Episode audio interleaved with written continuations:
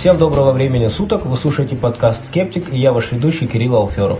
А со мной сегодня передачу ведут Евгений Цыганков. Всем привет. Левон Гилназарян. Добрый вечер. Илья Макаров. Здравствуйте. И Лаида Кушнарева. Привет. А, ну, как обычно, в начале организационное объявление. А, подкаст создан обществом скептиков. Кроме этого подкаста мы также устраиваем а, регулярные встречи. Они проходят раз в две недели, обычно по четвергам. И мы делаем объявление об этом в группе общества скептиков и часто дублируем их в группе энциклопедия заблуждений словарь скептика. Друзья, ну что, у нас была интересная неделя, никаких больших тем не было, хотя было очень интересное сообщение, неожиданное в группу общества скептиков. Значит, э, дали ссылку на ЖЖ, человека, который разгоняет облака. Хотя позже выяснилось, что кроме того, что он разгоняет облака, он еще лечит рак и, в общем, собирается проводить тесты для какой-то государственной организации, чтобы получить диплом.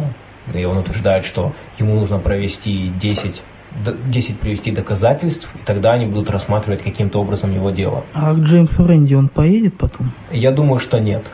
То есть он это делает исключительно из формальных соображений, причем он общается со скептиками, и он готов проводить всякие эксперименты. И в частности, он э, согласился провести эксперимент по разгону облаков. А некоторые люди сказали, что не стоит, ну, не стоило связываться с ним именно по причине разгона облаков, а мне наоборот кажется, что это хорошая тема, потому что очень, казалось бы, ну реально очень абсурдная тема, там разгонять облака, о чем вы говорите, конечно же это бред, скажет кто-то.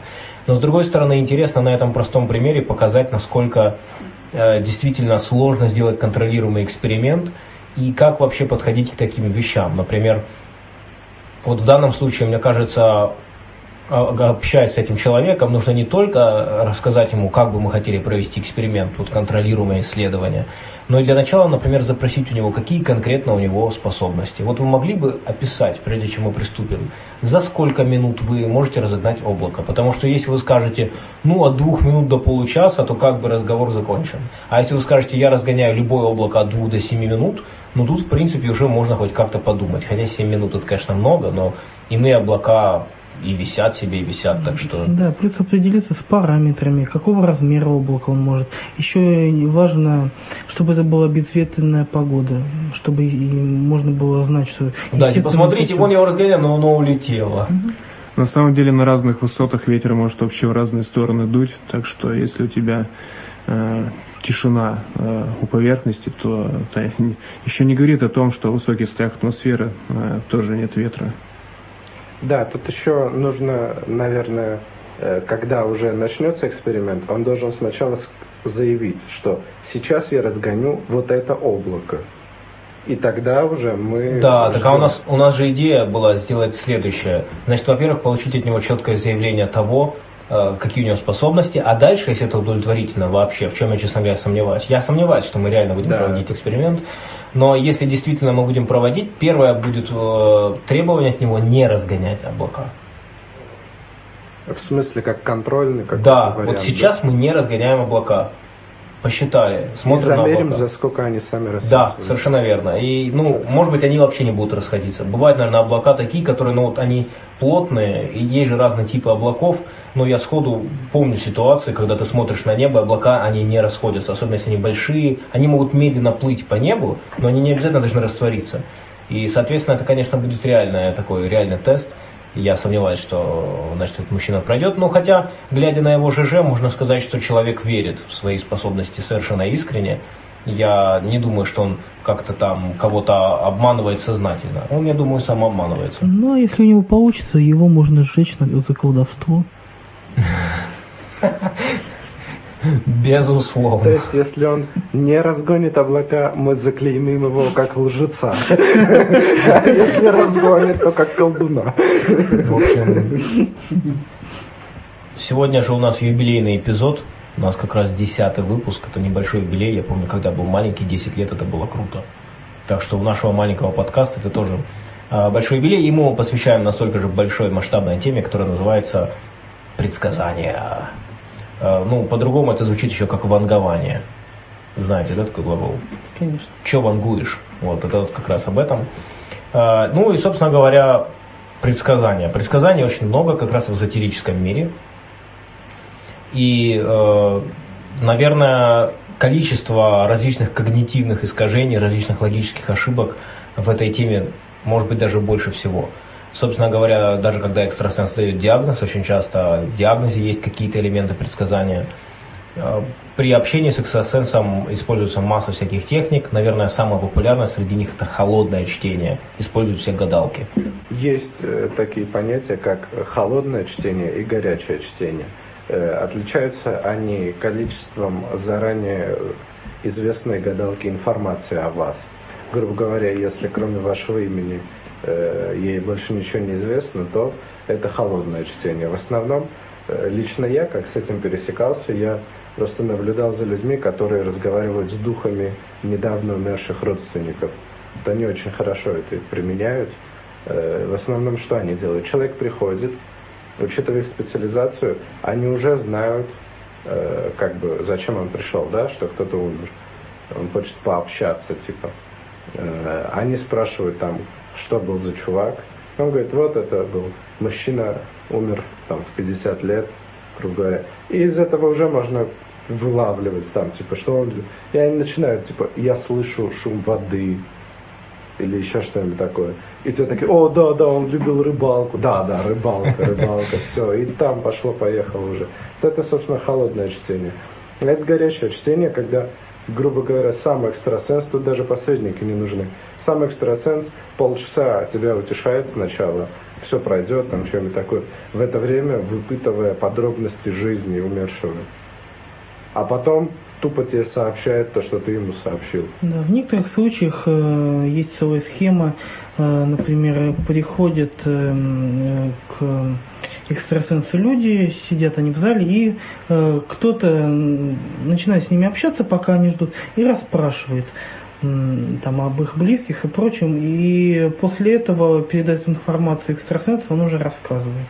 Да, среди вот этих вот прихожан, клиентов, так сказать, один, ну, пара человек есть фейковые просто, которые э, занимаются утешением друг друга и там расспросами о том, кто с чем пришел.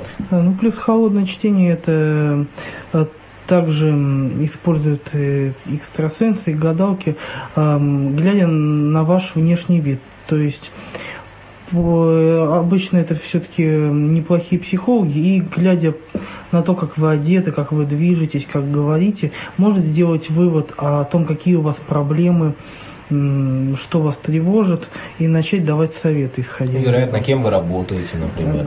Да, э, собственно, у Пена и Теллера в одной из передач был эксперимент. К трем разным э, гадалкам ходил один человек.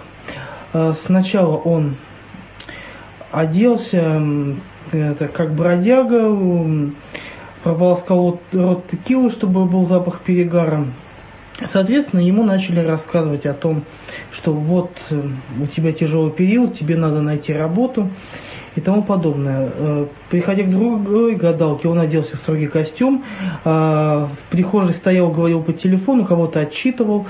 А, та гадалка ему сказала, то, что вы слишком много работаете, вам надо расслабиться. Э, э, перед третьей гадалкой он выглядел примерным семьянин, семьянином. Говорил по телефону с женой, спрашивал о детях. Э, там, опять же, было насчет того, что вот он любит жену, любит детей, возможно, ему не хватает личного пространства. На самом деле, при этом человек не был ни бродягой, эм, Э, работа у него была, которая ему нравится, и он не был женат, даже ни с кем в тот момент не встречался. Ну, я могу только предложить э, каждому провести такой эксперимент, найти рядом гадалку. Ну, да, а таких на самом деле довольно много. Ну, Люди у них ходят сегодня. оплата, и берут они... Ну, блин, один раз можно, и зато ну, в следующий раз ну, надо раза три как минимум. А нет, это относится к людям, которые думают, что можно как бы заплатить и прийти, вот можно им предложить одеться так, как они обычно не одеваются, и увидеть разницу. Как бы. Ну да. А я вспомнил рассказ Юрия Горного о дяде Ване. Это наш э, аналог Ванги. И, собственно, конкретное описание схемы, как э, это все работает. Э, в общем, по пути в деревню, где, собственно, жил дядя Ваня, разговор идет так скажем, с таксистом. И таксист в этот момент пытается выпытать всю информацию, какая есть, э, ну, какую сможет из человека. Ну, и, собственно, он решил э, говорить э, о себе вещи ну, Юрий Горный. выдуманные, да, выдуманные. И вот когда он, собственно, попал к дяде Ване, э, то он ему сказ... начал говорить эти выдуманные вещи, которые он говорил, собственно, водителю. Ванга, ну, в ее команде использовалась та же схема. Ну да, то есть какие-то люди, которые разговаривают, ну, разговаривают с клиентом, выпутывают потихоньку информацию, откуда приехали, что там у вас происходит. А и постепенно все это, да. Долги. Это называется горячее чтение. Да, это, кажется, больше похоже на горячее. Между прочим, любопытный момент, что многие люди, э, так, так скажем, склонные к какому-то критическому мышлению, могут говорить, что э, да, вот э, гадалки это все, все не то, все не то, все не то, но вот Ванга, вот, вот она настоящая, допустим. Хорошая реклама, потому что была. Ну, либо они вот так вот попали на горячее чтение, все-таки mm-hmm хотя и склонны к критическому мышлению, но это, конечно, сильно подкупает. Да, но как насчет предсказаний Ванги? Сбылись они или не что Ну, известно? предсказания, я специально здесь сделал такую подборку предсказаний на 2012 год, поскольку он уже прошел, то было довольно интересно посмотреть, э, что за предсказания сделали всякие популярные не очень экстрасенсы. Там есть, здесь есть очень много забавных э, предсказаний. Конкретно от Ванги предсказания были, конечно же, глобальные. Э, например, на севере прольется химический дождь, от которого умрет все живое. Где? На севере, сказано на севере. Не, я имею в виду. Да, давайте, давайте, давайте послушаем и еще более конкретное предсказание. Весной начнется война на Востоке. А, ну, на Востоке постоянно идет война. Да, но это именно весной. Все очень четко. Написано, будет Третья мировая.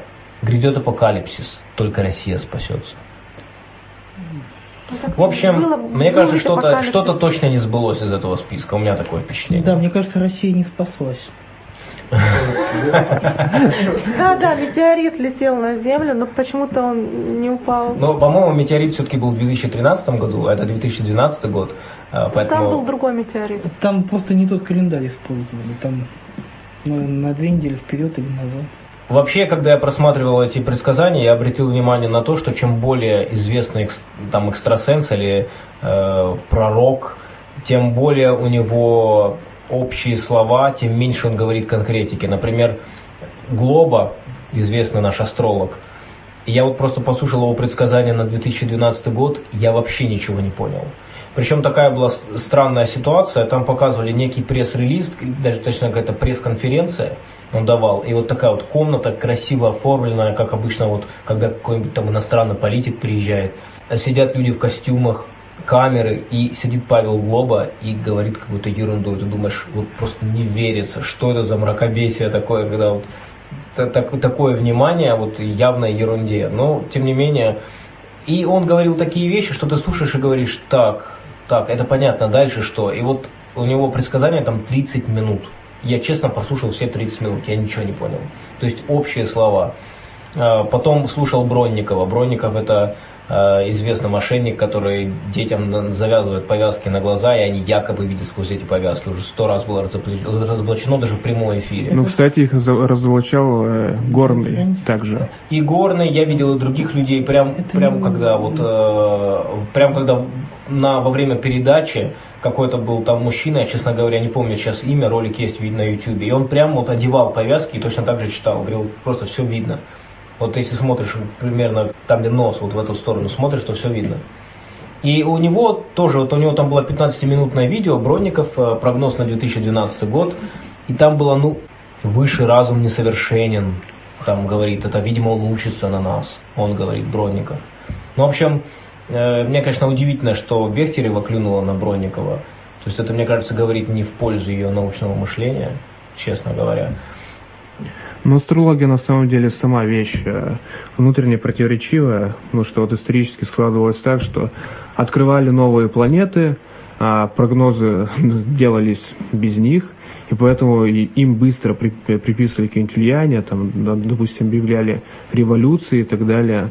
Но сами астрологи говорили, что, мол, так было суждено, что вот планета была открыта как раз в тот нужный момент. Ну, а если э, ближе к нашим дням, то э, были даны конкретные предсказания, но мы сами знаем, что Плутон э, не планета, а плутоид. И Да. как, как, как быть в этом случае? Что Плутон теперь не планета, а предсказания остались. Ну, или или мы э, можем э, посмотреть, что многие астероиды, они на самом деле крупнее, чем тот же Плутон, а почему их влияние не учитывают? Потому что так было не суждено. Ну, еще интересный момент, что... Видимо, расположение у них не соответствующее, поэтому э, влияние не такое сильное. А Объяснение проще. Они, они думали, что это планета, а оказалось, что нет. Что э, у нас есть еще созвездие Змееносец, в котором, собственно, Солнце проводит какую-то э, часть времени. А почему э, не, учитывают э, про прохождение через Змееносец? Ну и таких вопросов очень-очень много. Если не ошибаюсь, это вот промежуток между, кажется, Скорпионом и Стрельцом, кажется, змееносец. Так, так не скажу. А, в начале декабря. Вот Какой-то промежуток времени это созвездие знаменосца. Некоторые астрологи, правда, его учитывают, но это такая, скажем так, скорее маргинальная астрология, если можно так выразиться. А более широкая астрология не, не использует это созвездие. Ну да, хотя я был удивлен, что там в астрологии, мы, по-моему, еще э, в прошлый раз говорили, что в астрологии очень много всяких книг заумных, это называется наука. А на самом деле многие предсказания, в том числе астрологические, они основаны на различных тоже таких каких-то трюках, типа того, что там многие предсказания, они просто самосбывающиеся, то есть они так сформулированы, что они ну, обязательно произойдут. Например, там будут будут дожди, можно сказать. Но это совсем очевидно. Поэтому они говорят, будут великие бедствия, будут землетрясения. Да, естественно, будут. Ну, также астрология за годы обросла э, кучей наукообразных терминов, мы об этом тоже говорили. А, Поэтому люди, которые этим увлекаются, действительно читают эти книги, э, смотрят эти квадратуры, тригональные воздействия, очень глубоко в это лезут, но только пока что мы не видим никаких полезных свойств этой штуки. Я бы сказал, что за столько лет существования астрология уже э, за тыс- тысячи и тысячи проанализированных, не сбывшихся предсказаний уже могла бы научиться нормально прогнозировать. Просто набрав весь этот, ну, весь свой, как сказать, э, Опыт. не опыт, а даже архив. Архив исправленных предсказаний. того- провести стати- да, архив того, что на самом деле произошло. И можно было на основании этого уже начать предсказывать уже нормально. Я не знаю, если она в принципе не может э, спрогнозировать, так скажем, это все, все чисто-чисто случайно. Если мы будем набирать э, статистику случайных событий, а, ну хотя да, мы получим какое-то Ну, распределение. Павлов, Мы увидим закономерности. и Распределение какое-то случайное. Но мне кажется, они увидели. Например, я много раз слышал от астрологов такие вещи, как э, в будущем году, возможно, некоторые люди встретят свою половинку. Вот, кстати, я наткнулся на YouTube э, консалтинговое агентство Делополис. Казалось бы, консалтинг, но тем не менее, у них есть видео, прогноз на 2012 год. Значит, э, в этом прогнозе я отметил феерические вещи, например, в этом году плотность нашего тела будет очень огромной, и для того, чтобы себя куда-то сдвинуть, нужно серьезно договариваться с самим собой. Плотность нашего тела будет очень огромной, Это, очень это огромной. лень, да? Видимо, видимо.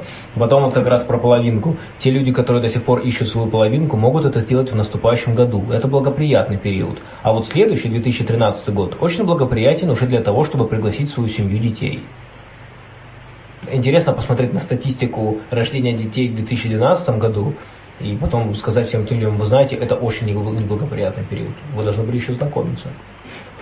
Ну, понятно, что на астрологию клюют только те люди, которые не знакомы со статистикой.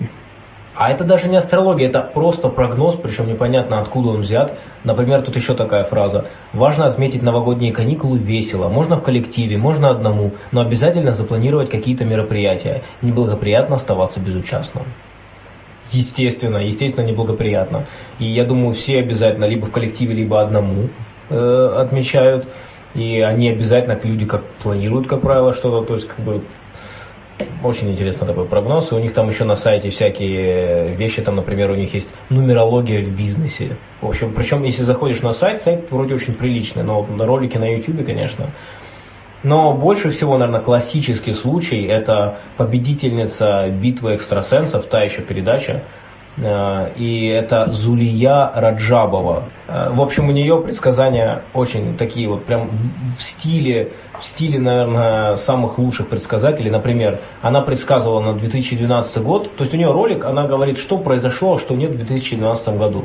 И она говорит, громкие отставки чиновников на букву К. И говорит, вот никто не верил, она говорит нам, она говорит, никто не верил, а вот на самом деле, видите, Кудрин сбылось. И она так улыбнулась, Кудрин, ха-ха. А, да, я, я видел это видео, это, короче, это Зулия Раджабова, она сама э, проанонсировала свои прошлогодние прогнозы.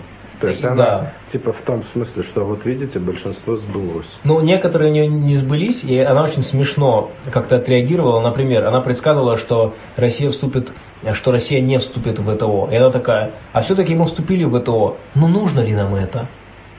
Типа, есть, это, ну, это нифига не меняет. Да, то есть это, потом она говорила про громкие отставки чиновников, она сказала, что Каддафи это тоже громкие отставки чиновников. Далее, у нее потрясающее предсказание по своей силе. Звучит примерно так. Волнение в странах на букву К и С. И дальше она перечисляет ну, Казахстан, ты, Корея, Сирия. Как ты сказал, э, чем э, масштабнее, знаменитее предсказатель, тем у него менее конкретные прогнозы. Ну, хотя это конкретнее, чем Павел Глоба. То есть это все-таки, видимо, не того пошиба, потому что она дает конкретную букву. Ну, конечно, букву беспроигрышной. Не, буква это, на самом, это как раз таки не конкретно. А было бы конкретно, если бы она говорила странно. Вот это, это да, но Павел Глоба еще абстрактный. То есть это вот реально, послушайте, это просто верх, верх абстракционизма. Ну а дальше Зулия говорила про то, что так же, как 2012 год и 2013, это год воды, а значит будут цунами, шторм, видите, затонули лодки. И дальше она показывает в своем видео, там видео различных затонувших лодок. А почему это год воды, она объясняет? Нет, я не, не, не слышал. А, дальше у нее следующее заявление, мне очень понравилось. Э, внимание. Земля круглая, и она вот рисует это все образно, вот она руками прям земля, земля круглая, и с одной стороны она потресканная, оттуда выходит пар. Ось земли будет смещена, и погода города будет смещаться на 20-30 градусов. То есть, если вы находитесь, например, в Москве, то погода сместится... А. А, ну и потом классные такие штуки, типа она сказала, что в 2013 году будет много отставок чиновников. Ребят, запомнили? И потом сказала, что в лице друга многие увидят врага. В лице друга многие увидят врага, и дальше там у нее были фотографии того, как вот люди разочаровываются, у нее всякие такие красивые фотографии, музыка играет. Есть еще какая-то такая предсказательница Магдалена Велт, и она сказала следующую шикарную вещь. Ваши молекулы ДНК а, вас услышат. Ваши мысли обязательно будут по чуду воспроизводиться в реальной жизни. И это, значит, предсказательница говорила о том, что начиная с 2012 года люди начнут мыслями управлять миром. Ну что, вот почему все так хреново-то. Ваша, ваша молекула ДНК вас слышит. В общем. А, ну и потом... В каждой клетке или в отдельных? Она вот как-то ни графиков не предоставила, ни формулу. Я не знаю, тоже думал задать пару вопросов. А как, эм, ну, допустим, меня услышала моя молекула ДНК, что дальше можно с ней будет делать? О чем мы можем договориться? Можно перестроить свой геном или как? Ну, я думаю, что да. Я думаю, что да. Наверняка она уже сейчас штампует книжки с инструкциями. Книжки по волновой генетике. А, вот еще замечательная такая София Пипенина. А, у нее, фамилия. да, фамилия классная, и у нее начиналось видео, что-то, по-моему, это у нее начиналось видео с того, что я не буду общаться со скептиками, которые не верят, этим, это, в это нужно верить. Значит, у него предсказание следующее. аргумент, в это нужно верить. Да, ну, и еще вот, нести деньги. И нести деньги, да. Значит, а, ну, здесь у него три предсказания. Смотрите, три предсказания. А, София Пипенина. Много перемен в 2012 году. Это первое предсказание. Далее. Ситуация, когда происходят вещи, которые никто не ожидает. То есть каждый день. Да. И последнее. Внимание всплеск бракосочетаний. Это, кстати, можно проверить. А на какой территории она объясняла? Может быть, Россия, не знаю. Но говорила она по-русски. Вот такие вот предсказания. Э, Еще, кстати, используются вот э, при общении с гадалками используются такие вещи, когда захватываются, ну вот мы говорили про холодное чтение, и человека пытаются характеризовать. А иногда даются такие беспроигрышные варианты, например, вы знаете, вы вообще очень э, веселый человек, но иногда вы грустите. И вот такой классной фразой одновременно тогда как бы охватывают ну все, весь спектр эмоций. Собственно, эффект Барнума, если не ошибаюсь. Общее описание человека, который подходит почти любому. Ну да, ну в эффекте Барнума описание должно быть положительным, то есть идея в чем эффекта Барнума? Что э, люди склонны воспринимать общие фразы, которые применимы ко всем, как к себе лично, особенно если они знают, что эти, эту характеристику писал кто-то якобы ориентируясь именно на них. Э, Вот, например, когда ты делал свою, в своей статье по соционику описание Дон Кихота, а, когда я это читал, практически все подходило ко мне. При описании другого типа, в принципе, э, там был, по-моему, Дюма, кажется, тоже было немало общего. Да, кстати, Хотя я любопытно, по, что... по соционике, по идее, то ли Робеспьер, то ли Есенин разные э, тесты давали разные результаты. Их было три, и каждый раз был разный вариант. Ну да, вот формулировка, которую ты озвучил, нам сразу напоминает соники. Но тут, наверное, тоже надо говорить э, о какой ну, ну, школе, конечно, конечно, слово школа надо здесь поставить в кавычки, э, относим мы эти типы. Там у них, как и в астрологии, очень много всяких сложных вещей. Очень много сложностей. И главное, как мне сказали, это не опис... Ой, все, не хочу говорить про соционику. Я Хотя, надеюсь, что эта тема хотя бы... Мы еще поговорим когда-то о ней, но не сегодня. Так что, а, ну, я хочу сказать, что, тем не менее, предсказания это классно. И я вот, например, хочу предложить вам свои предсказания. Вот просто вот я вот готов сделать а, несколько предсказаний. А, Вот, например, мое предсказание следующее. А, Вот в следующем году, как раз вот э, 2014 год, за это время э, ученые найдут в мозгу какие-нибудь э, небольшую группу клеток, которые ответственны за что-нибудь очень основное. Что еще? Например, я думаю, что обязательно э, кто-нибудь из чиновников будет уволен. Могу я сплагиатить это дело? Э, Огромные суммы денег будут потрачены неправильно. Да, это очень хорошее. А еще большие суммы денег, возможно, исчезнут в неизвестном направлении. Не, я скажу, они будут украдены, а не то, что использовать по назначению. избегаем подобных. А, Еще я думаю, что в следующем году упадет ракета, и ВКонтакте кто-нибудь об этом запустит. Ну, рискну так сказать, э, Молодежь россияне станет будут еще разочарованы э, большим спортивным событием. Футбольным, да, сразу можно сказать. А Вот ты, э, ты тут упомянул нумерологию, а у меня вот есть такой любопытный пример. Смотрите, э, Линкольн был избран президентом США в 1860 году, а Кеннеди в 1960. Разница ровно в 100 лет. Они были оба убиты в пятницу в присутствии жен. Преемником Линкольна был Джонсон, и преемником Кеннеди тоже Джонсон. Первый из них родился в 1808, второй в 1908 году. Тоже разница 100 лет. И тот, и другой южане, демократы, до того, как стать президентами, были сенаторами. Убийца Линкольна родился в 1829, убийца Кеннеди в 1929 году. Опять разница 100 лет. Оба преступника были убиты до суда. На самом деле таких э, примеров относительно исторических личностей можно найти много. Э, Например, ну, взять Гитлера и Наполеона. И тут, э, естественно, можно увидеть некую магию чисел. Но ответ тут простой и банальный. Если мы хотим понять, играет ли в жизни человека какое-то число фатальную роль, мы должны рассмотреть в его жизни все важные события, а не те, которые вот только мы так выбрали изборочно. Да, например, не, то- например, не только рождение, а и смерть. И очень часто в таких случаях оказывается, что родились, например, на 100 лет, а там убийство произошло тоже на 100 лет, а все остальное вообще не совпадает. А, Дорогие друзья, между прочим, сегодняшний выпуск мы ведем из дельфинария. О причине этого нам поведает Ливон. Да, сегодня я приготовил небольшую статью про дельфинов и какие они крутые. Все Ну, любят дельфинов. Начнем с того, что Ну, дельфин, есть жи- дельфины. дельфин живет, ну это как общая информация, что дельфин живет, мы не знаем, сколько точно они живут, но где-то лет 30 они живут точно. Это достаточно большой срок для животного мира. Э, вот, например, размер их мозга, мозг их весит 1700 грамм, а у человека 1400. Это означает, что э, и более того, их мозг, он не только больше, но и более сложной конфигурации. У них больше извилин и больше серого вещества в мозгу. Но, однако, по соотношению размер мозга и размер тела, они все-таки человеку уступают. Но они на втором месте. Вот. А вот дельфины, касатки и кашелоты, это вот они идут, где они находятся где-то между человеком и шимпанзе.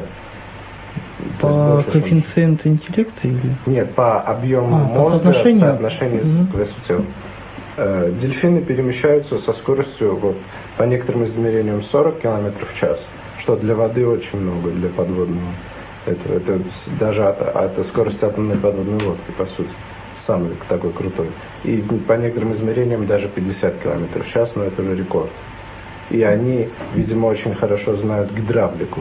Э, есть новая теория, что они изменяют форму своего тела э, в соответствии со скоростью потока жидкости относительно них. При этом, э, то есть поток жидкости, огибающий тело дельфина, постоянно остается ламинарным, и они не допускают турбулизации потока, что, конечно же, повышает не только скорость, но и эффективность потому что, как мы понимаем, нужно иметь очень сильные мышцы, чтобы плыть с такой скоростью, а у дельфинов каких-то сверхъестественных физических возможностей нету, они просто очень грамотно их используют. Слух дельфинов э, воспринимает до 200 кГц, и они э, общаются так же, как мы, с помощью своего языка. И, собственно, новость была посвящена исследованию языка дельфинов и обнаружению того, что они называют друг друга по имени. Вот началось все это с исследования в 2006 году, где было определено, что у дельфинов есть свои имена, и 50% их вот, э, так сказать, приветствия друг другу, первые 50% это называние своего имени. С этого момента началось крупное исследование, которое вот недавно закончилось, и оно показало, что дельфины не только знают свое имя, но еще знают имена своих близких и откликаются, то есть называют друг друга по имени и откликаются на свое имя. Что, конечно же, ну, до этого такой информации не было, и это, конечно, впечатляет. Ну, это вообще уникальная ситуация в да. животном мире, чтобы кто-то откликался на имя. Да, плюс у них очень грамотный язык. У них э, как известно, у них суперслух, и с помощью своего слуха они могут улавливать гораздо более тонкие моменты, что им дает больше букв в языке. Ну, букв это условно говорят, вот каких-то сигналов. Фонем, наверное, или как-то так это можно Ну, не знаю, но у них есть такая же речевая структура, как бы. У них есть минимальные, как буквы, да, есть как слова, есть как предложения, и есть какие-то абзацы. Вот да, у них как бы есть такая фонетика достаточно сложная. Ну, это что-то, наверное, это похоже на иероглифы, их сигналы. Ну, теоретически они могут там гигантское число иероглифов воспроизводить, но используют они где-то тысячу штук. Что можно сравнить с человеком, который вот в обиходе употребляет самые базовые слова. Вот мы тоже около тысячи слов употребляем.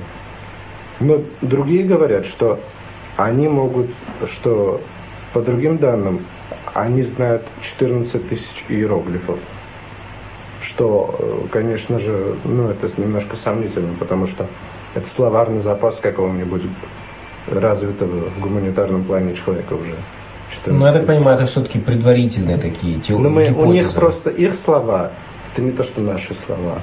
Поэтому мы не знаем.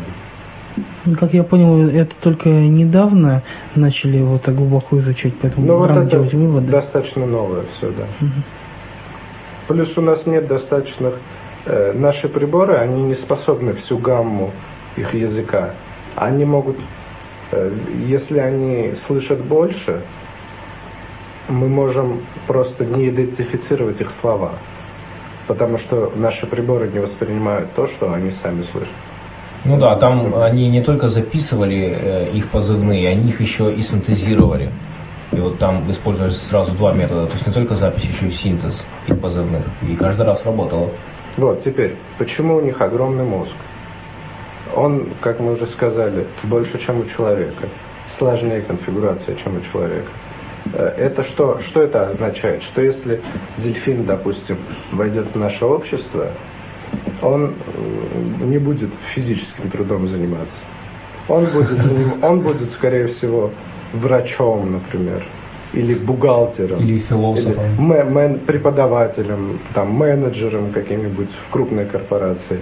То есть э, их интеллект, он теоретически, их интеллектуальный потенциал, он, наш, он превосходит наш, и их память способна впитать в полтора раза больше информации, чем наша. Э, теперь, почему так произошло, да?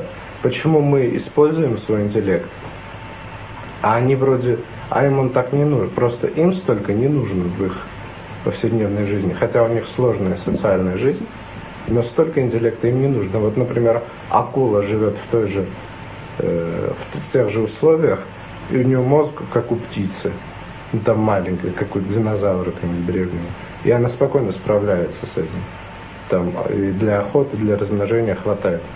А вот у них такой огромный мозг. Ну, изначально, надо сказать, что дельфин не рыба, а он произошел от сухопутного. То есть как ему? его предки жили на суше, обладая уже большим мозгом, чем у рыб. Э, потом, а почему мозг начал увеличиваться? Дело в том, что у животных, пропитание которых связано с нырянием, у них может быть, очень часто бывает гипоксия. То есть часть мозга отмирает из-за кислородного голодания. Соответственно, вы же, если особь, э, а, а в мозгу вот у человека так, и у дельфина так, все дублируется. То есть процессы, которые отвечают за, базовые, за базовую жизнедеятельность, они продублированы несколько раз. Соответственно, у кого мозг больше, и у кого все это дублируется, они выживали после гипоксии. А те, кто... А у кого мозг слабее, они погибали. То есть путем естественного отбора да, у них увеличился таким образом, мозг. естественный отбор форсировал рост мозга, причем э, многократный. Так они и нас обогнали. Просто все э, дельфины с маленьким мозгом, они просто погибали в очень жестких условиях. Причем. Давайте перейдем к рубрике, которую мы назовем «Когнитивные ошибки». Эта рубрика будет, вероятно, не в каждом выпуске, но мы хотим время от времени к ней возвращаться. Собственно говоря, когнитивные ошибки – это классная штука, они отличаются от логических ошибок. И вот сегодня мы поговорим про одну из них. Очень часто это связано с нашей психологией, с нейрофизиологией. Я бы сказал, что это классная штука для нашего обсуждения. Но то, что они существуют, это отнюдь не классная штука. Да, это верно. Но это, это э, реальность, с которой мы вынуждены смириться. Ну и сегодня мы начнем с сложной памяти. Ну да, заметка называется в переводе на русский «Нейрофизиологи навязали ложную память мышам». Но я бы скорее сказал, что они э, из, немного изменили существующую память, э, примешав э, примесь э, какую-то новую информацию. В общем, работала группа э, Судзуми Танигавы, Нобелевского лауреата, э, э, группа от Массачусетского технологического университета. Э, собственно, что они сделали? они к гену сифос, который у нас всегда активируется, когда мы получаем какую-то новую информацию, ну, когда, когда формируется память, они э, при, присоединили ген, который, собственно, синтезирует белок, э, который у нас э, может светиться когда мы, э, когда мы его обучаем, ну, то есть метод оптогенетики. Собственно, сначала мышей поместили в камеру э, А, э, которую они запомнили, о том, что мыши запомнили камеру, можно было следить по э, как раз мерцанию этого белка. А, а потом этих мышей принесли в камеру Б. Э, теперь э, мы можем следить за мышами в камере Б и увидеть, что они начнут вспоминать о камере А, в которой были в первый раз. При этом у них опять начнет светиться белок. И в этот момент мы можем подать электрический импульс, ну, грубо говоря, ударить их током. И э, Э, так как э, есть такой эффект, как реконсолидация памяти, то есть когда э, мы обращаемся к своей старой памяти, вспоминаем что-то, мы ее немного изменяем. И если в этот момент есть какая-то новая информация, она вот может наложиться и стать ложной памятью. Это и произошло, так как в момент, да, вот мы же вспоминали о первой камере, они получили удар током, они это запомнили, потом их вернули в первую камеру, и когда они ну, опять начинали вспоминать, они испытывали страх. Хотя на самом деле а, удара током они в первой камере не получали никогда. Вот это вот осознание того, что наша память настолько несовершенна, она не очень просто воспринимается. А, вот многие люди, вероятно, думают, что наша память подобна тому, как вот файлы записываются на хард диск, но на самом деле это совсем не так. И каждый раз, как мы вспоминаем, мы взаимодействуем с памятью и можем существенно ее изменить. Ну да, в этой заметке как раз э, упоминают эффект свидетеля, то есть когда свидетели говорили о том, что вот этот человек убийца, ну, у них были такие воспоминания, как мы понимаем, ложные. Хотя ДНК-тест показывал, что этот человек убийцей не является, ну и не убийцем, преступником. И, кстати, эта особенность нашей психики может объяснить очень многие э, вот моменты свидетельства об НЛО или призраках или чем-то таком, когда люди могли увидеть что-то светящееся в небе, потом, вспоминая это, они уже дорисовывали э, какую-то картину у себя в голове. А также люди, которые эзотерическими практиками занимаются, любят погружаться в транс и вспоминать прошлую жизнь, и эти воспоминания становятся для них реальными. Э, и именно за счет того, что они, по сути, ну, в данном случае не перезаписывают, а прям создают воспоминания с помощью фантазии у себя в голове. Ну, наверное, к когнитивным ошибкам можно отнести не только вот все эти глюки восприятия, но и, например, существование религии. Можно? Ну, религия скорее, я бы не назвал когнитивной ошибкой. А я бы скорее сказал, что она основана на большом количестве когнитивных ошибок слишком сложное явление, что... Ну, да, там недавно было интервью Александра Маркова на журнал «Эксперт», насколько я помню, вот он там высказывался. По, что по, религия это набор когнитивных ошибок, да? Нет, он э, э, объяснял происхождение религии а. с эволюционной точки зрения.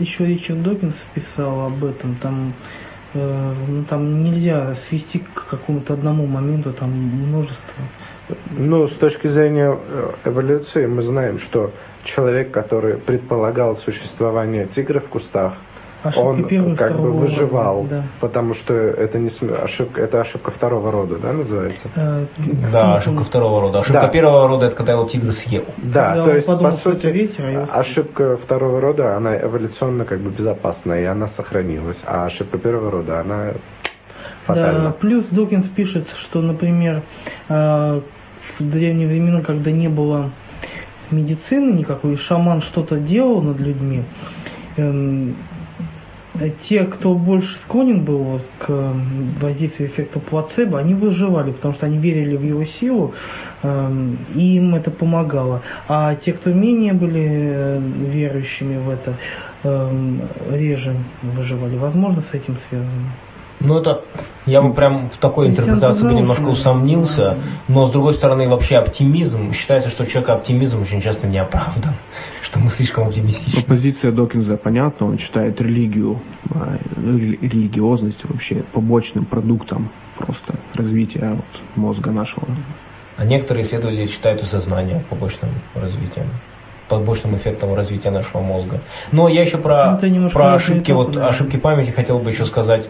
А, что какое-то время в США были вот процессы над людьми, которые, когда дети вспоминали, что якобы, а, э, значит, у них были какие-то проблемы с родителями, там, как правило, сексуального характера, и было очень много процессов, где в результате пришли к выводу, что это фактически навязывание детям ложных воспоминаний. Ну, они к тому времени уже взрослые люди, а, но там психолог или там психиатр, как правильно сказать, он проводит с ними сеанс, говорит, вот вернитесь назад, иногда этот сеанс включает в себя какой-то гипноз, и, как правило, человек реально не может отличить выдумку от каких-то реальных воспоминаний. И, собственно говоря, если вот э, кто-нибудь из наших слушателей задумается, наверняка есть какие-то воспоминания, когда уже непонятно, это был сон, или это на самом деле происходило, или это очень давний забытый фильм. И вот у нас на самом деле, конечно, память весьма не, ненадежна, и это бывает, я же говорю, бывает очень э, неожиданно, вот этот вот факт. Даже вот в бытовых моментах, наверное, любой из наших слушателей может вспомнить, когда э, с кем-то из знакомых, из друзей или родственников а, обсуждали э, какое-то событие в прошлом и не сходились в деталях. Э, обе стороны были уверены в том, что они четко помнят то, что сказал, там, кто что был одет или что сделал, и не могут договориться, потому что считают, что у другого проблемы с памятью. Потому что здесь интересный эффект состоит в том, и это как раз тоже вот когнитивное искажение такое, что память нарушается, а чувство уверенности не проходит. И вот проводили эксперимент, следующий, значит, какой-то день значительный, не знаю, там, праздник или наоборот, что там какая-то трагедия, в общем, какое-то большое событие, что люди запомнили этот день. И, значит, опросили студентов, э, что они делали в этот день. Они подробно все это описали. Я там пошел то, я пошел туда, пошел сюда. И затем после этого прошло пять лет, и они снова их опросили. Естественно, все записи были сохранены. И они опросили, и люди были совершенно уверены в том, что они помнят четко. При этом э, там точность была из разряда там 5%. То есть люди практически ничего не помнили, что они делали в тот день. И тем не менее, вот было замечено, что чувство уверенности было точно таким же. Вот, кстати, интересно, что такое явление, как дежавю, оно тоже ведь связано с несовершенством памяти. То есть, когда человеку кажется, что вот какое-то конкретное событие уже происходило, а на самом деле его не было. То есть, возможно, происходило похожее событие, но... А насчет эффекта дежавю еще э, есть объяснение, что там проблема не столько с сложными воспоминаниями, а э, с тем, что иногда бывает задержка сигнала, который идет через зрение и через слух. Обычно мы их воспринимаем одновременно, но иногда происходят какие-то э, сбои, и нам кажется э, ну, допустим, через зрение уже прошел сигнал, а через слух нет. И нам кажется, что вот это уже было. Но, по крайней мере, Джонатан Смит писал в своей книге, он именно так это описывал.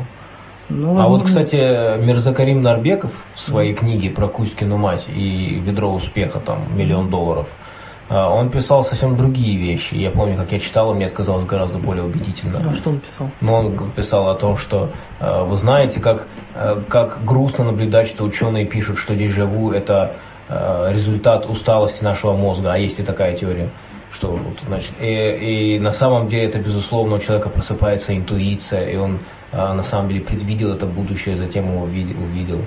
И это, конечно. А, да, а еще... Я помню, я просто помню, насколько я был убежден в этом. А еще есть теория, что дежавю это ошибка в матрице. Да. И значит, что-то пытается в ней изменить. Надо доставать большие черные пушки сразу, да. Одевать черный плащ, черные очки. Да, и садиться за компьютер с бегущими строчками зелененькими. Э, но в ответ на, ну, на заявление, что это интуиция предвидение, хочу тогда задать вопрос.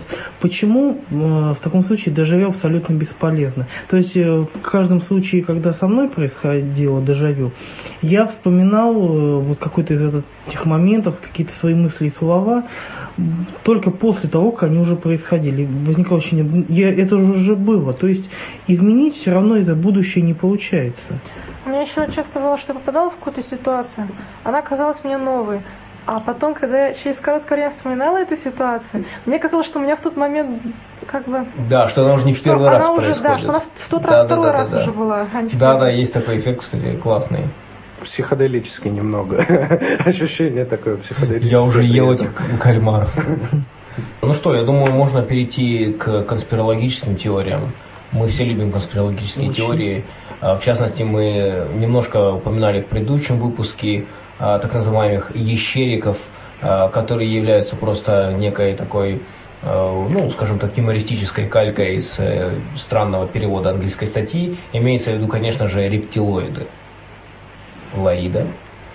Да, ну вот рептилоиды, кстати говоря, это вот одна из конспирологических теорий, которые обвиняют во всем евреев. То есть это жидорептилоиды именно. Она говорит о том, что часть или все евреи произошли с участием. Ну там не совсем все так. С участием Лаида, мне кажется, что эта теория тебе слишком сильно Э, импонирует. э, Ну, про заговор евреев очень много теорий, которые связаны с рептилоидами. Насколько я знаю, это так, где рептилоиды прилетели на Землю, э, чтобы захватить нас. И то ли они смешивались с э, Смешались, местным да, с населением и получились евреи, да, то ли, то ли они сами превратились в евреев, чтобы скрывать себя, непонятно. Э, Там были куча этих идей, там э, восходят, эм, например, рассказывали про Нефертити, что вот она была из рептилоидов. А Буш старший Буш и старший. младший тоже оба рептилоиды. Рональд Рейган, по-моему, тоже кто-то на фотографии. Охранник Барака Обамы. Да, расскажи про охранника Барака Обамы. Ну, в сети ходит такое видео, на котором, а, в общем, качество такое не очень хорошее изображение, и поэтому издалека кажется, издалека кажется, что охранник Обамы рептилоид. А, Кстати? А что, ну рептилоид, а что И смешного? Мне, честно говоря, совершенно не смешно. Я посмотрел, я посмотрел на это видео. Это очень серьезное видео, и я ему совершенно верю. кстати, даже какой-то сериал, по-моему, был вот на эту тему, что рептилии под видом людей проникли на Землю. Вот он когда в профиль поворачивается, кажется, что у него нет. Да, кстати, однажды, э, разбирая вот эту теорию, э, Пен и Теллер в своей передаче отправили письмо Джорджу Бушу э, с просьбой заявить публично, что он не является рептилоидом. Он не ответил на это письмо, и это является наибольшим доказательством правоты теории, чем все, что есть. Ребят, не называйте же такие вещи теориями, иначе стыдно потом будет. Ну, просто есть, Нет, это теория заговора. Почему? А давайте придумаем э, другую. Предположим, что у нас с некой звезды э, прилетели великие рептилоиды. Они оставили э, часть экипажа на Земле, а другие улетели, и эти рептилоиды далее деградировали и дали, дали начало расе великих славян. Как вам? А мне кажется, м, То есть славяне Великие рептилоиды. славяне это деградированные рептилоиды. Мне кажется, не Скорее всем всего, эта теория уже существует, вполне вероятно. Не, ну обычные рептилоиды являются врагами славян почему-то. Видимо, потому что... Потому что жиды, да? Э, Да. Либо потому что жиды, либо потому что все-таки у нас тут прохладно, а рептилоиды любят где потеплее. Я тоже люблю где потеплее. Мы уже знаем, что рептилоиды любят где потеплее. рептилоид. Ну, кстати, да, мне кажется, что вы слишком много знаете про рептилоидов. Признавайтесь, Придется вас убить. На самом деле, я, я когда читаю такие теории, я не всегда понимаю, их авторы, они симпатизируют рептилоидам или нет, потому что иногда читаешь некоторые статьи, и там прям написано рептилоиды, рептилоиды. Прям. Мне кажется, что они как бы хотят стать их частью. Типа, ребята, вы примите наш клуб, клуб рептилоидов. Примите нас в клуб. На самом деле, я думаю, что эти же рептилоиды, они как-то потихоньку вычленились из целой там группы разных теорий про то, как жидомасоны управляют миром. То есть Эм, на эту тему очень много разных э, сфальсифицированных документов существует. Э, один из них протокол сионских мудрецов, очень известный документ, который э, датируется концом 19 начала 20 века, вот где-то между 1897 и 1903 э, годом датируется его появление. Э, Его опубликовал э, Сергей Александрович Нилус. И вот те, кто за, за реальное происхождение этого документа, не фальсификацию, то есть сторонники конспирологической теории, говорят, что он был принят якобы на Всемирном сионистском конгрессе в 1897 году. Но современные исследования это опровергают. И в частности в этом документе ну, замечен плагиат, и заимствование из, например, из книги «Диалог в аду» между Мондескьё и Макиавелли. Там некоторые, некоторые, короче, эпизоды, целые абзацы там очень похожи на протоколы сионских мудрецов. Ну, сионизм это тема, которая многим не дает покоя. Еще Валентин Пикуль э, в своей книге «Нечистая сила» расписывал э, всю идею сионского заговора. А Григорий Климов тоже очень любил. Эм, у него ну, есть книга «Князь мира сего», я думаю, ее как-нибудь можно будет отдельно разобрать. Там все построено на жидомасонском заговоре, э, сатанизме, там, всяких половых извращениях и тому подобном. Также очень многие Э, сейчас э, деятели националистических, э, всяких родноверских клубов очень любят обсуждать именно тему. Православные тоже очень любят. На многих православных да, сайтах вот, и протоколы да. есть. И вот здесь они сходятся, как ни странно, но только эм, православные считают, да, что во всем виноваты евреи, потому что они распяли Христа, а язычники считают, что во всем виноваты евреи, потому что они принесли на Русь христианство э, и заставили, превратили славян в рабов. То есть а. они и распяли Христа, и потом еще продвинули эту идею, что они да, распяли Христа. Причем, да, именно так это и звучит. То есть э, сначала им не понравился Христос, а потом они подумали, да, э, нам это не подходит, но для гоев можно использовать эту религию, чтобы они стали рабами. Так что вполне. Ну вот на этот счет разные гипотезы, например, в том же самом протоколе сионских мудрецов, там наоборот, они говорят, что нужно, чтобы об Иисусе Христе забыли, там, все такое прочее. Слушайте, а давайте все-таки прямолинейно разберемся. Все-таки mm-hmm. прямо скажем, откуда этот протокол и кто его написал. А до сих пор это неизвестно. А, ну, надо думать, кому это было выгодно. Ну да, хотя это не, всегда, это не всегда, кстати, хороший метод, кому это было выгодно. Да, но, но хотя бы как отправная точка. Могу сказать одно, я не писал. Я даже не я родился тоже. в то время. Друзья, давайте перейдем к нашему вопросу, который мы запустили в прошлый раз по поводу того, почему хорошо быть скептиком. В общем, да, там что-то ребята не очень были активны. То ли, то ли мы слишком много вариантов дали, то ли люди настолько обрадовались, что нам написал только один человек. Либо а, они слишком скептически. Может, они вообще не, они, короче, не знают, в чем прикол быть скептиком. Да, вот мы, мы сейчас можем популярно рассказать. Нам, нам, значит, написал наш слушатель мистер FO 500. А, он сказал, что поскольку хорошо быть скептиком, поскольку скептик не тратит время, силы и деньги на многие вещи, а, которые на самом деле ему не нужны.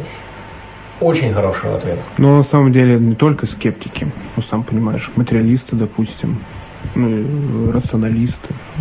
Ну да, но, ну как, мы все-таки говорим про скептиков. Нет, ясно, не, что... не только скептики, но скептики как... Тем не менее, ну, я знаю материалистов, которые покупают себе магнитные браслетики.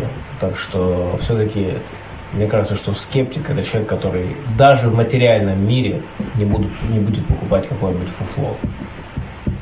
Но я вот подумал, мы в прошлый раз приводили много всяких примеров про то, что вот очень классно, можно, например, возвращаться домой, не смотреть в зеркало, а, можно передавать деньги через порог, это очень классная штука, бывает очень нужно. Но еще, вот я не помню, в прошлый раз кто-то обратил внимание или нет, если вы скептик, вы можете совершенно запросто, не стесняясь, не оглядываясь через левое плечо, брать и выносить мусор вечером. Да, что даже мешает, если вы не хотите этого делать. У вас нет теперь рационализации. Но это все скорее суеверие. Да, ну суеверие, естественно, люди. Ну, это знаешь, на самом деле это освобождает, когда видишь черную кошку и просто. На самом деле суеверие это такой как бы мелкий мусор, который а, очень сильно загрязняет жизнь. Э, он может казаться поначалу ничего не значащим, э, как э, вот, например, Э, некоторые могут задать вопрос, вот вообще почему вы так против там, мистического мышления, эзотерики и тому подобное. Кажется, ну подумайте, э, люди просто играют, да, это весело. Но, возможно, это так для многих, но бывает, что эта дорога может довести очень далеко, и у человека могут реально психиатрические проблемы возникнуть. Эм, э, то есть, если под влияние какого-нибудь особенного увлечения, религиозного, эзотерического человек попадет, у него могут начаться э, проблемы, разные затыки, например, могут возникнуть барьеры в общении с людьми, или там какая-нибудь э, паранойя может развиваться по разным поводам. Ну да, какая-нибудь повышенная нервозность. Ну и потом, на самом деле, я на такие вещи от, отвечаю, можно еще и так ответить, так скажем, что а, человек, который свою жизнь принял а, без никаких доказательств совершенно нерациональные а, вещи, там какое-то поведение, например, прежде чем там выйти из дома, там, там посмотреть в зеркало и так далее, это все рано или поздно может привести к каким-то более крупным решениям. Которые, которые тоже будут основываться на всяких бездоказательных вещах. Например, без скептицизма не могла бы развиваться наука, э, потому что если бы какое-нибудь новое заявление не оспаривали, не рассматривали, не требовали бы доказательств, тогда бы эм, ничего не шагнуло далеко. А, типа приходит физик но такой это уже сам научный метод на самом деле. А, представь, приходит физик в лабораторию и такой, ну, пытается провести эксперимент. Там нужно, чтобы лампочка зажглась. И он такой включает контакт, там со- подсоединяет, ничего не зажигается. Он там еще что-то делает, ничего не получается. Он такой, а, я забыл через плечо плюнуть три раза. А, Да, ну или, например, э, кто-нибудь предлагает новый препарат, вот он такой, вот он вроде бы там помог там паре человек, его приняли, внедрили, оказалось, что э, люди выздоровели сами по себе, а препарат он либо бесполезен, либо вреден, то есть не проведут нормального исследования, не подвергнут критике все это. Существует такое расстройство, как невроз навязчивых состояний или обсессивно-компульсивное расстройство. Это, в частности, оно может проявиться в том, что человек э, делает какие-то навязчиво повторяющиеся действия, и ему кажется, что если он не сделает какое-то действие, например, там не помоет руки лишний раз, или там не переложит предмет определенным образом, то случится что-то страшное. И вот это, кстати говоря, вот имеет нечто схожее с верой в приметы, то есть когда человек тоже думает, что если он какую-то, как бы сказать, традиционное действие не совершит, обычай, вот этот обряд такой маленький, То есть то случится что-то Ага. такое. Ну да, Да. это То бывает есть- переходит уже в То есть это, это ритуалы, ну смотри, э, если мы имеем в случае голубей Скиннера, они же делают это, чтобы получить что-то, чтобы что-то произошло, а здесь получается какой-то обратный эффект. То есть люди делают ритуалы, чтобы что-то не произошло. Ну, а может быть, чтобы что-то произошло, Да, например, сути-то чтобы, например, сдать это. экзамен. А я на самом деле хотел а, обобщить э, фразу нашего слушателя о том, что э, и общество в целом получает большие преимущества, ну, если в данном случае там все скептики, потому что тогда в целом общество не тратит свои силы О, на да. всякую ерунду. Представляешь, какое громадное экономическое Да, и не нужно доказывать, что ГМО там безвредно и так далее. Мы бы уже кучу всего внедрили. Нет, Нет, доказывать доказывать нужно. как раз надо, но в том Нет, плане, я имею в виду, что люди слышат с доводы. рта там. При этом, я думаю, количество материалов, которые посвящены критическому мышлению, оно реально, ну, просто на сегодняшний день ничтожно по сравнению с материалами, которые рассказывают про ужасы ГМО, например. Даже если взять одну проблему ГМО, по-моему, в это дело денег вкладывается гораздо больше, чем во все скептические мероприятия во всем мире. То есть это, это только одна проблема. Или там, например, сколько вкладывается до сих пор в астрологию, это все бешеные деньги. Ну, а я хотел бы закончить сегодняшний выпуск. э, Мы просто не могли не сказать об этом. Проект Коза выложили классное видео, где ведущий рассказывает о том, э, как бы Маленькая поправка. Проект «Овца мракобес».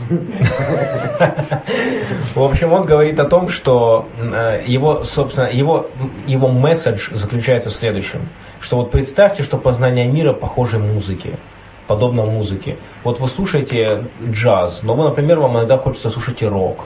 А представьте, что вас заставляют слушать только джаз. И вот вы все время слушаете джаз, вот вы такой узкий весь человек, у вас такой узкий кругозор.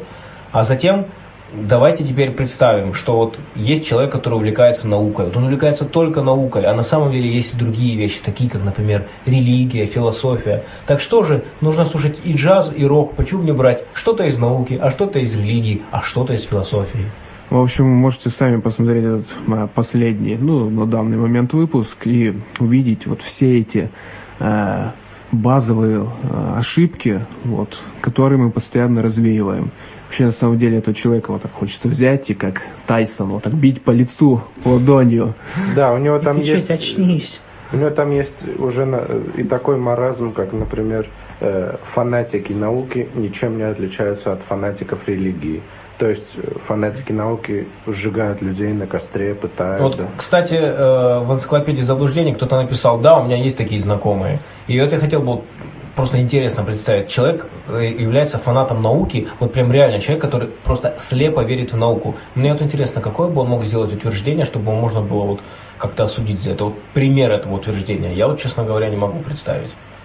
Э, как там было вот в этом юмористическом комиксе, когда там э, самолет, летящий в небоскреб за Докинза. Ну, разве что это, но Ну, такого человека назвать фанатом науки Ну, очень трудно. смотрите, например, э, очень часто ну, используют э, такой аргумент, что типа те, кто вот верит в науку только, все такое, это люди, которые не признают таких вещей, как любовь, считают это просто каким-то гормональным них процессом. нет духовности, Да. души. Там. Это скорее к атеистам всегда претензии. Ну, Да, это ко скептикам связано, тоже. да. Как Вот мне сказала нет одна души, девушка, вы сейчас далеки от духовности, либо вам меньше 60 лет. А что такое духовность? Это газы, которые попов выходят из всяких бородатых отверстий, как говорит Невзоров.